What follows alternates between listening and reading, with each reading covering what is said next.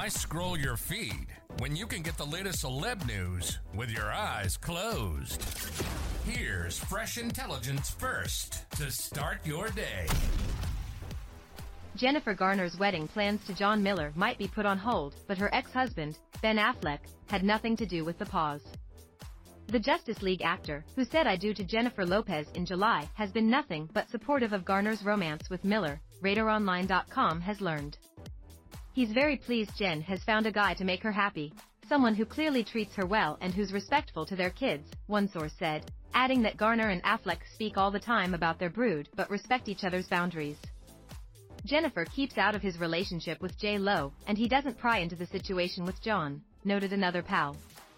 That's not something either of them would interfere in. A third source said Miller has been welcomed into the extended family with open arms. John has run the gauntlet to show that he's husband and stepdad material, which meant he had to prove himself not just to Jennifer but to Ben as well, explained the insider. Luckily, he's passed all those tests with flying colors. Blending families is a major undertaking, as Affleck and J. Lo know far too well, but it hasn't been as tough for Garner and Miller.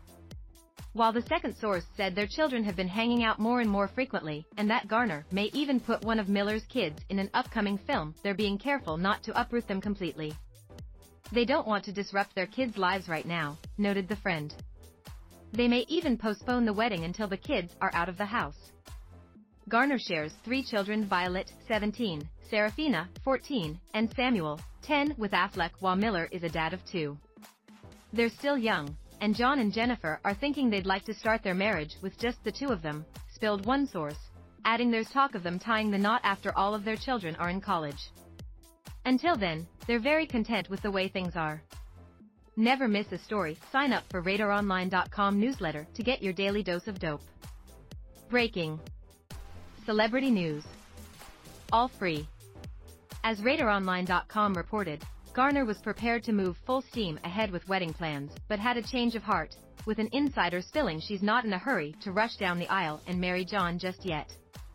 The Yes Day actress and the CEO first began dating in 2018. After a brief split in 2020, the couple reunited in 2021, and Garner was spotted wearing a sparkling diamond on that finger but has remained hush on their secret engagement news, despite pals claiming Miller secretly proposed on the actress' 50th birthday last April. Now, don't you feel smarter? For more fresh intelligence, visit radaronline.com and hit subscribe.